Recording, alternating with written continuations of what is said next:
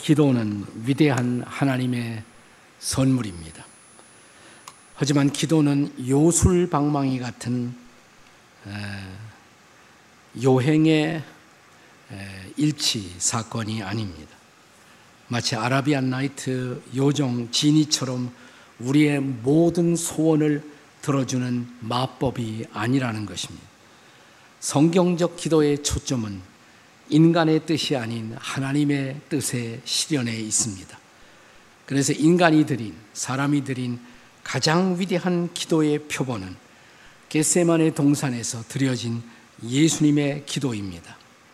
뭐라고 기도하셨죠?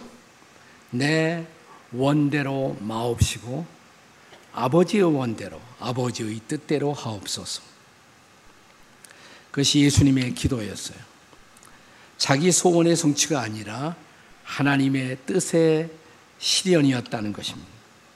그래서 주님 자신도 제자들에게 기도를 가르치시면서 아버지의 나라가 임하옵시며 아버지의 뜻이 하늘에서 이루어진 것 같이 땅에서도 이루어지이다 라고 기도하라고 가르치셨습니다. 기도의 본질, 기도의 핵심은 하나님의 뜻을 이루는 방편이라는 것입니다. 그렇다면 성경적 기도에 가장 중대한 장애물이 있다면 무엇일까요?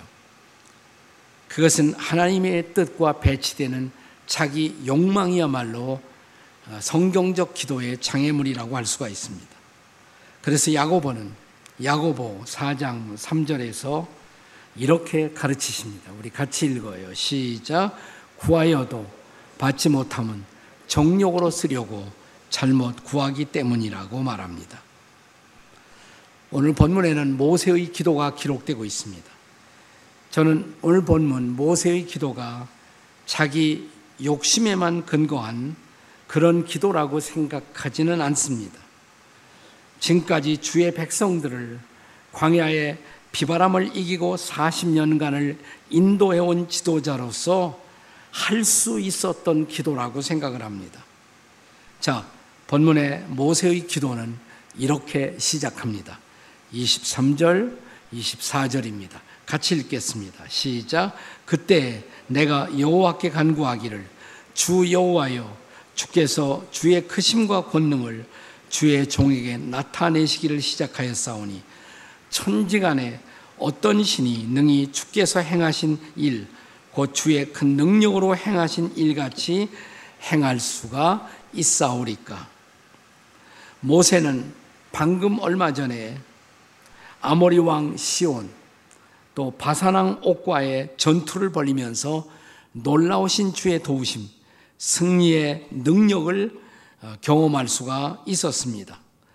그래서 하나님의 능력과 도우심을 힘입고 그의 마음속에 잠재해 있던 가장 어, 중요했던 소원을 하나님 앞에 아뢰고 있는 것입니다. 그것이 25절의 모세의 기도죠. 25절 같이 읽습니다. 시작. 구하옵나니 나를 건너가게 하사 요단 저쪽에 있는 아름다운 땅, 아름다운 산과 레바논을 보게 하옵소서 하되 구약에서 약속의 땅 그러면 현재의 이스라엘 땅만이 아니라 레바논까지 다 포함되는 것입니다. 자, 그런데 뜻밖에도 이런 모세의 요청 앞에 하나님의 응답은 냉정하셨습니다. 자, 본문 26절입니다. 26절 같이 읽겠습니다. 시작. 여호와께서 너희 때문에 내게 진노하사 내 말을 듣지 아니하시고 내게 이르시기를 그만해도 족하니 이 일로 다시 내게 말하지 말라. 도대체 왜 하나님은 사랑하는 종 모세가 약속의 땅을 보고 밟게 해달라는 이 단순한 요청을 거절하신 것일까요? 하나님이 그런 기도는 그만해도 족하다. 라고 말씀하신 이유가 어디에 있을까요? 그 첫째는 죄는 죄를 따라 다루어져야 하기 때문입니다. 한번 따라서 하세요. 죄는 죄를 따라 다루어져야 하기 때문입니다. 자, 이미 우리는 민수기 20장에서 보았던 것처럼 이스라엘 백성들이 신광야에 가데스라는 곳에 도착했을 때 물이 없었어요. 그래서 우리를 여기까지 와서 목말라 죽게 하느냐고 백성들이 하나님 앞에 불평하자 하나님은 모세를 불러 이렇게 말씀하십니다. 그러면 네가 저 반석을 향해 명령해서 물을 낼지어다라고 말씀하십니다. 하지만 이때 백성들의 사사건건 불평 앞에 화가 나버린 모세는 반석을 향해 명령하는 대신에 자기가 가지고 있던 지팡이로 두 번씩이나 반석을 때리는 혈기를 부립니다. 이때 하나님이 모세와 아론에게 뭐라고 말씀하시죠? 민수기 20장 12절입니다. 같이 읽습니다. 시작. 여호와께서 모세와 아론에게 이르시되 너희가 나를 믿지 아니하고 이스라엘 자손의 목전에서 내 거룩함을 나타내지 아니한 고로 너희는 이 회중을 내가 그들에게 준 땅으로 인도하여 드리지 못하리라 하시니라. 자, 이스라엘 백성 가운데서 먼저 불평이 일어나는 거예요.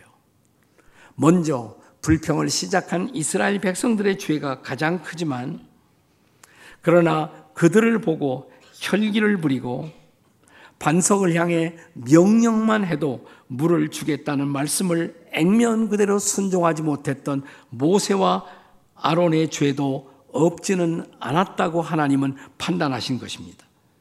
그리고 이런 사소한 불순종이 결국 이스라엘 백성 전체의 영적 방향을 상실하게 할 것이라는 판단 때문에 하나님은 모세에게 가나안 땅이 보이는 곳까지만 그의 인도를 허락하겠다고 말씀하시는 것입니다. 물론 이런 모세의 죄는 결코 용서받지 못할 죄는 아닙니다. 그는 가나안 땅을 밟지 못했지만 하늘의 가나안, 천국에 입성하는 영광을 누리면은 조금도 지장이 없었습니다. 자, 히브리서 11장은 믿음의 사람들의 열전이죠. 거기 모세가 들어가지 않습니까? 모세를 가리켜 믿음으로 하나님의 백성과 함께 고난 받기를 잠시 죄악의 낙을 누리는 것보다 더 좋아했던 사람. 또 믿음으로 보이지 않는 하나님을 보는 것 같이 하여 신뢰하고 살아간 하나님의 백성들의 대표적 영웅으로 히브리서 11장은 모세를 들어 말하고 있습니다. 그 믿음으로 모세는 구원을 받았고 하늘의 가나안 땅에 들어갈 수가 있었습니다마는 단순히 그러나 하나님의 말씀을 액면 그대로 순종하지 못했던 사소한 불순종 때문에 지상의 가나안에 들어가는 특권을 제한받아야만 했었던 것입니다. 이것은 비록 사소하지만 죄에 대한 엄격한 공의를 실시해 보이시고자 하는 하나님의 의도였습니다. 만일 사소한 죄라고 계속적으로 죄를 용납한다면 인생들은 더욱 죄를 짓기에 담대하게 될 것입니다. 하나님의 백성들의 죄에 대한 징계는 오히려 하나님의 사랑의 표현이라고 할 수가 있습니다. 히브리서 12장 6절의 말씀을 기억하시나요? 같이 읽겠습니다. 시작.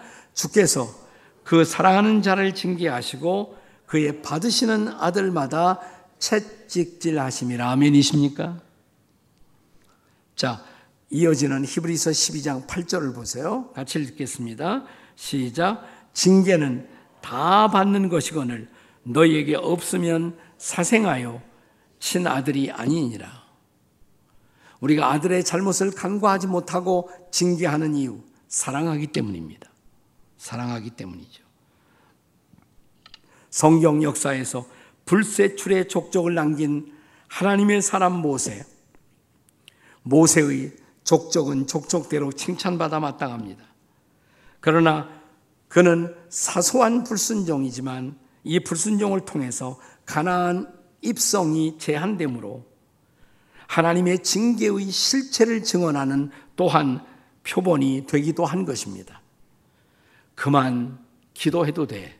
때로 하나님이 우리에게 이렇게 말씀하시는 이유 어디에 있습니까? 죄를 죄대로 다루시기 위해서입니다. 두 번째는 사명의 한계를 알아야 하기 때문입니다. 따라서 하세요. 사망의 한계를 알아야 하기 때문입니다. 옆에 사람에게 해보세요. 시작. 사명의 한계를 알아야 하기 때문입니다. 자, 사명이라는 것은 인생을 위대하게 만드는 것입니다. 때로 사명은 생명보다도 더 중요한 것입니다. 사명을 잃어버린 생명은 의미 없는 생존에 불과합니다. 자, 하지만 하나님이 우리에게, 저와 여러분에게 사명을 주실 때 그 사명은 한계가 있는 사명입니다. 자, 우리는 사명 때문에 하나님의 종이 되고 하나님의 사자가 되지만 그렇다고 그 사명 때문에 우리가 하나님이 되는 것은 결코 아닙니다. 만약 하나님의 종들이나 하나님의 사자들이 사명을 수행하다가 자신을 신의 자리로 높이는 그 순간 그들은 하나님의 심판의 대상이 될 수밖에 없는 것입니다. 자, 모세는 위대한 하나님의 종이지만 모세는 결코 하나님은 아니라는 사실을 그 스스로 알아야만 했었던 것입니다. 우리가 가끔 위대한 사명을 수행하다 보면 내가 신인 것처럼 착각할 수도 있는 것입니다. 자, 그래서 하나님은 그의 사명을 제안하십니다. 모세에게 위대한 사명을 때그 사명은 이스라엘 백성들을 데리고 가나안 땅이 보이는 곳까지의 인도, 거기까지가 그의 사명이었습니다. 율법을 대표하던 모세는 우리로 죄를 깨닫고 십자가 앞에 나오기까지 인도하는 사명이었습니다. 자, 이제 구원의 사명은 율법을 대표하는 모세가 아니라 구원자 그리스도에게 그 사명을 맡기십니다. 이런 상징적 사건이 그로 하여금 이제 약속의 땅, 구원의 가나안이 눈이 눈에 보이는 곳까지 그의 사명의 발걸음을 멈추게 하시는 것입니다. 그가 가나안 땅에 들어가서까지 정복 전쟁을 수행하고 지속적인 승리를 허용하신다면 그는 아마도 쉽게 모세는 자기 자신의 신격화의 유혹을 받을 수도 있었을 것입니다. 그리고 그것은 하나님이 허락할 수 없는 일이었습니다. 그래서 하나님을 말씀하십니다. 모세야, 내 기도는 그만하면 좋게. 거기까지는 내 기도는 족하니라. 오래전에 들어왔던 영화 가운데 Bruce Almighty라는 영화가 있었어요. Bruce Almighty. Almighty는 전능자다 이 말이죠. 주인공 브루스는 똑똑한 사람이었습니다. 예, 지혜가 있는 사람이었습니다. 하지만 불만이 많은 사람이었어요. 그가 리포터로 인정도 받고 또 애인 그레이스로부터 사랑도 받고 있는 사람이었습니다. 하지만 회사에서 승진의 기대가 무너지고 또 회사로부터 쫓겨나자 그는 하늘을 원망하고 신을 원망하기 시작합니다. 신을 원망하기는 그에게 뜻밖의 신이 나타나세요. 그리고 나의 능력을 내게 주기를 원하느냐? 라는 오퍼를, 제안을 신이 그에게 합니다. 다시 말하면, 너 나를 대신해서 전능자의 역할을 한번 해볼래? 이런 요청이었어요. 아, 물론이죠. 제가 꼭 하고 싶었습니다. 그래서 이 사람이 신 역할을 하기 시작해요. 다시 회사로 돌아가고 능력을 발휘하기 시작하고 그가 그렇게 소원했던 앵커 자리도 차지하게 됩니다. 하지만 그의 능력 있는 일 처리에도 불구하고 그가 처리했던 일은 여러 부작용을 낳습니다. 어느 날 사랑했던 애인마저 곁을 떠나가고 교통사고를 만나자 그는 신을 만나서 다시 푸념하기 시작합니다. 차라리 나에게 주었던 그 능력을 도로 가져가라고. 그래서 가져가셨어요. 이제 전능한 능력이 사라졌습니다. 하지만 그럼에도 불구하고 돌아온 애인과 함께 사랑을 나누면서 하루하루의 지루해 보이는 일상, 그 일상이 바로 삶의 기적이라는 것을 그는 깨달아가기 시작한다는 그런 이야기입니다. 마트마 간디는 세상을 마음대로 바꿀 수 있는 힘이 주어진다면 당신은 무슨 일을 하고 싶소? 이런 질문을 받았대요. 자, 간디의 대답 들어보세요. 나에게 그런 힘이 주어진다면 나는 그런 힘이 없어지도록 먼저 기도하겠소. 이게 간디의 대답이에요. 다시 말하면 우리가 인간이 된다는 것은 자신의 한계를 인정할 줄 아는 사람이 된다는 것을 의미합니다. 인간됨은 우리의 불가능성을 인정하고 유한한 한계를 수용하는 것입니다. 그렇습니다. 우리 모두는 유한한 존재로 한계 내의 인생을 살면서 사명을 수행해 가는 것입니다. 하지만 우리 하나님은 여전히 자비하셔서 모세로 하여금 가나안 땅에 들어가는 것은 허락하지 않았지만 약속의 땅을 바라볼 수 있는 특권까지는 허락하셨습니다. 요단 동쪽에 있는 비스가산 높은 꼭대기에서 약속의 땅을 바라보는 은혜를 베푸십니다. 자, 본문 27절의 말씀이에요. 27절 같이 읽겠습니다. 시작. 너는 비스가산 꼭대기에 올라가서 눈을 들어 동서남북을 바라보고 네 눈으로 그 땅을 바라보라. 너는 이 요단을 건너지 못할 것임이니라. 그런데 우리가 신명기 32장 49절에 보면 이 산이 오늘 본문에는 비스가산 그렇게 되어 있는데 32장에는 느보산 이렇게 되어 있어요. 느보산. 네. 자, 다시 한번 읽습니다. 신명기 32장 49절 시작. 너는 여리고 맞은편 모압 땅에 있는 아바림 산에 올라가 느보 산에 이르러 내가 이스라엘 자손에게 기업으로 주는 가나안 땅을 바라보라. 성경학자들은 비스가 산과 느보 산이 같은 산의 다른 명칭이었을 것이라고 보통 생각을 합니다. 그러니까 한 산을 두 개의 명칭으로 부르는 일은 고대의 허다한 일이었어요. 신해산의 다른 이름이 호랩산이에요. 호랩산이 신해산이고 신해산이 호랩산입니다. 이것도 마찬가지였을 거예요. 혹은 아니면 성경학자들은 여기 아바림이라는 산 이름이 또 나오는데 이건 산이 아니라 산맥입니다. 산줄기예요. 산줄기가 아바림 산맥. 그 중에 높은 두 개의 봉우리 하나는 아마 느보 하나는 비스가 였을 가능성도 없지 않아 있다라고 생각을 합니다. 근데 느보란 말의 뜻이 하늘 혹은 높음을 뜻합니다. 하여간 하나님은 모세를 높은 산봉우리에 올리시고 거기서 약속의 땅 가나안을 한눈에 바라보게 하십니다. 모세는 바라보는 것으로 만족해야만 했었습니다. 지금 우리가 요르단 국가를 방문하고 이곳을 찾는다면 느보산을 찾는다면 거기에 모세 기념 교회가 서 있는 것을 여러분이 발견하게 될 것입니다. 느부산 위에 계속 교회가 세워져 왔어요. 모세 기념 교회. 그 앞에는 전망대가 있어요. 그 전망대 섬이 아닌 게 아니라 이스라엘 땅이 한눈에 다 펼쳐집니다. 이탈리아 예술가 지오바니 판톤이라는 사람이 바로 이 모세 기념교회 앞 앞마당 전망대에 놋뱀 십자가를 세웠습니다. 놋뱀 십자가. 자, 광야에서 이스라엘 백성들이 뱀에 물려 죽어갈 때 그들을 살리기 위해서 하나님은 모세로 하여금 놋뱀을 들게 하셨어요. 그런데 이 작가는 거기를 십자가로 만들었습니다.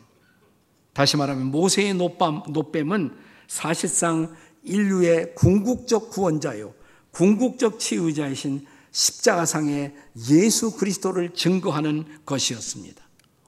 모세의 사명은 예수를 소개하는 것, 거기까지였어요. 거기까지였던 것입니다. 그래서 하나님은 말씀하십니다. 모세야, 그 기도는 그만해. 이제 족하니라. 자, 그만 족하다고 말씀하신 또 하나의 이유, 세 번째는 다음 세대를 향한 책임 이양 때문입니다. 따라서 하실까요? 다음 세대를 향한 책임 이양 때문입니다. 자, 하나님이 모세에게 그런 기도 그만해도 족하다고 말씀하신 마지막 이유. 이제 모세는 모세는 다음 세대에게 바톤을 리더십의 바톤을 넘겨줘야 할 때가 되었다고 하나님이 판단하신 것입니다. 그것이 본문 28절입니다. 28절 같이 읽겠습니다. 시작. 너는 여호수아에게 명령하고 그를 담대하게 하며 그를 강하게 하라. 그는 이 백성을 거느리고 건너가서 네가 볼 땅을 그들이 기업으로 얻게 하리라 하셨느니라. 아멘. 자, 모세 자신이 가나안 땅에 가서 또다시 1년의 정복 전쟁을 치르고 승, 승리한다고 하십시다. 네. 근데 그것은 그 몫은 내가 할 일이 아니라는 것이에요. 그것은 여호수아가 할 일이라는 것입니다. 모세의 책임은 여호수아가 가나안 땅에 들어가 정복 전쟁에 또 다른 승리를 가져올 수 있도록 그를 여호수아를 강하고 담대한 지도자로 세우고 준비시키는 일이었던 것입니다. 인간이라는 존재가 이 땅에서는 결코 영원할 수 없고 유한한 사명을 가지고 살아가는 존재이기에 우리는 때가 되면 필연적으로 리더십을 누군가에게 이양할 수밖에 없습니다. 그렇게 해서 하나님의 나라는 흘러가는 것입니다. 모든 위대한 족적을 남긴 지도자의 후계자가 된다는 것은 항상 두려운 일입니다. 자연스럽게 그들은 위축되고 불안할 수밖에 없습니다. 그래서 그를 강하고 담대한 지도자로 설 수 있도록 도와야 한다라고 본문은 말하고 있습니다. 자, 이제 모세가 죽습니다. 그리고 리더십이 여호수아에게 이양되는 순간 하나님은 여호수아를 불러 여호수아 1장 6절에서 이렇게 말씀하십니다. 같이 한번 읽어 보세요. 시작. 강하고 담대하라. 너는 내가 그들의 조상에게 맹세하여 그들에게 주리라 한 땅을 이 백성에게 차지하게 하라. 아멘. 그런데 우리가 강하고 담대한 자가 된다는 것은 저는 단순한 천성의 문제나 성품의 문제가 아니라고 생각을 합니다. 천성적으로 강한 사람이 있잖아요. 성품적으로 담대한 사람이 있어요. 그러나 여기에서 리더십 이양에 있어서 강하고 담대함의 문제는 결코 천성의 문제가 아니라는 것입니다.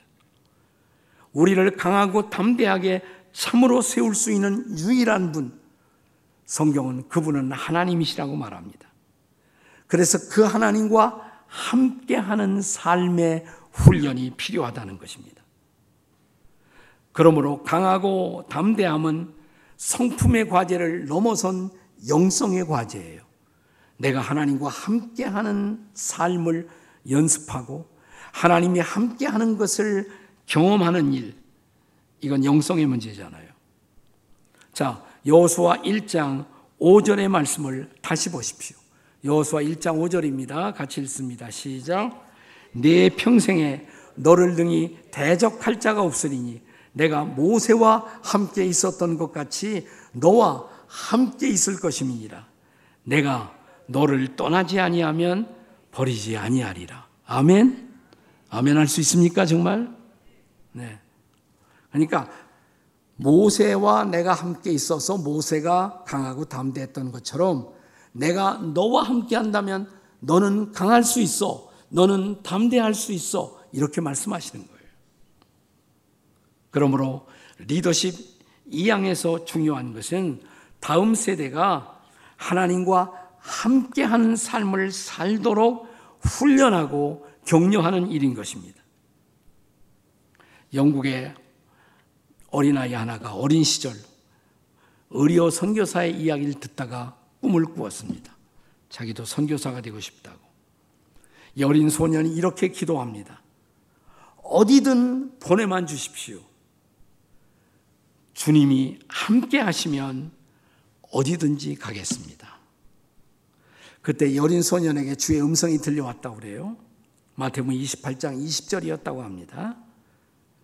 내가 세상 끝날까지 너와 항상 함께 있으리라. 너와 항상 함께 있으리라.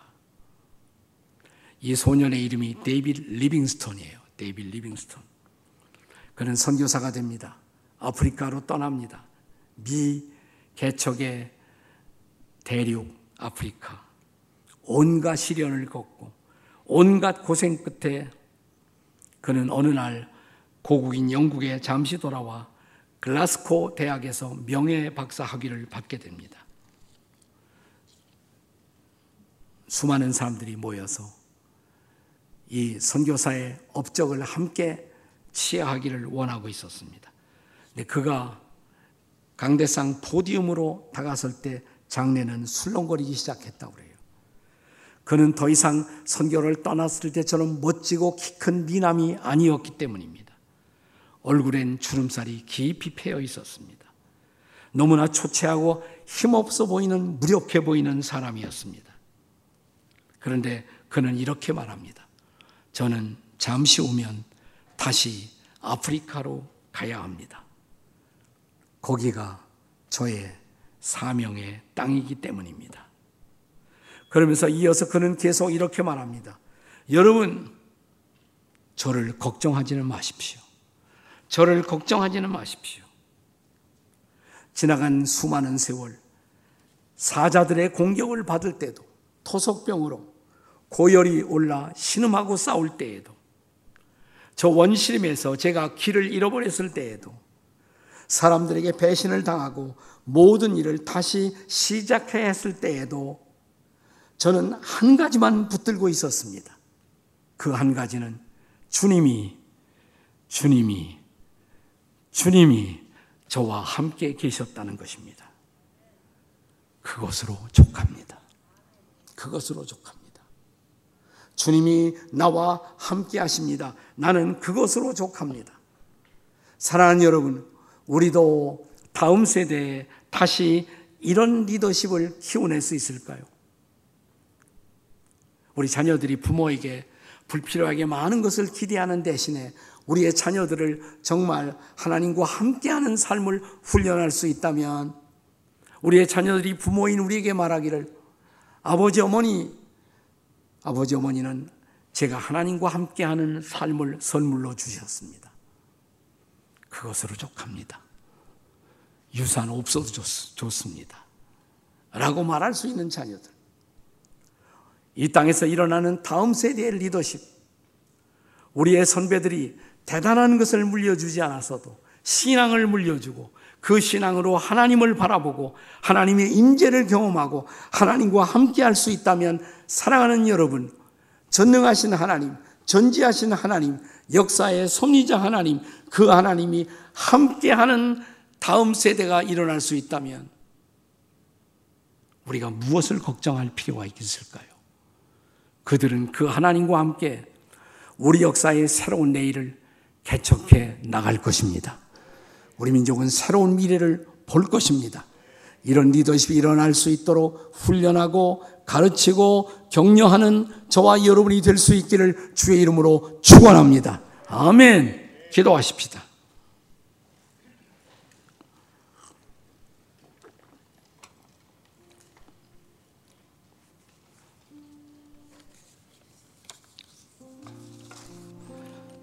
세월은 우리를 기다려 주지 않습니다.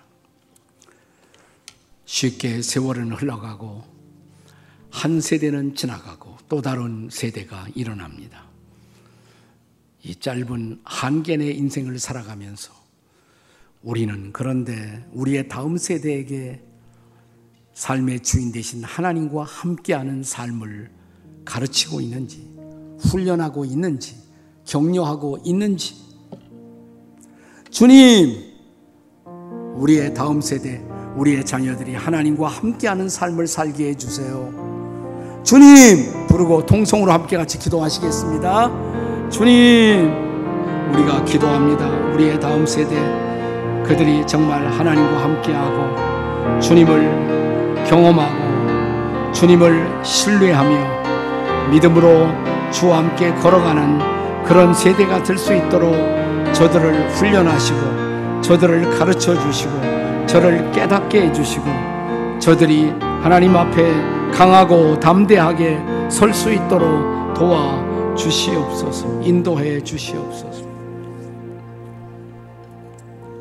하나님 우리가 우리의 자녀들에게 굉장한 재산을 상속시켜 물려주지 못해도 그보다 더 중요하고 소중한 하나님과 함께하는 삶을 상속하게 도와주시옵소서. 이 땅에서 자라고 있는 젊은 세대들이 무엇보다 살아계신 하나님을 바라보고 하나님을 신뢰하며 믿음으로 하나님과 함께하는 세대가 될 수 있도록 도와 주시옵소서. 그런 세대들이 일어나 우리의 가정을 일으키게 도와 주시옵소서. 우리의 교회를 다시 일으키게 도와 주시옵소서. 우리의 민족을 다시 일으키게 도와 주시옵소서. 우리 주 예수 그리스도의 존귀하신 이름으로 기도하옵나이다. 아멘.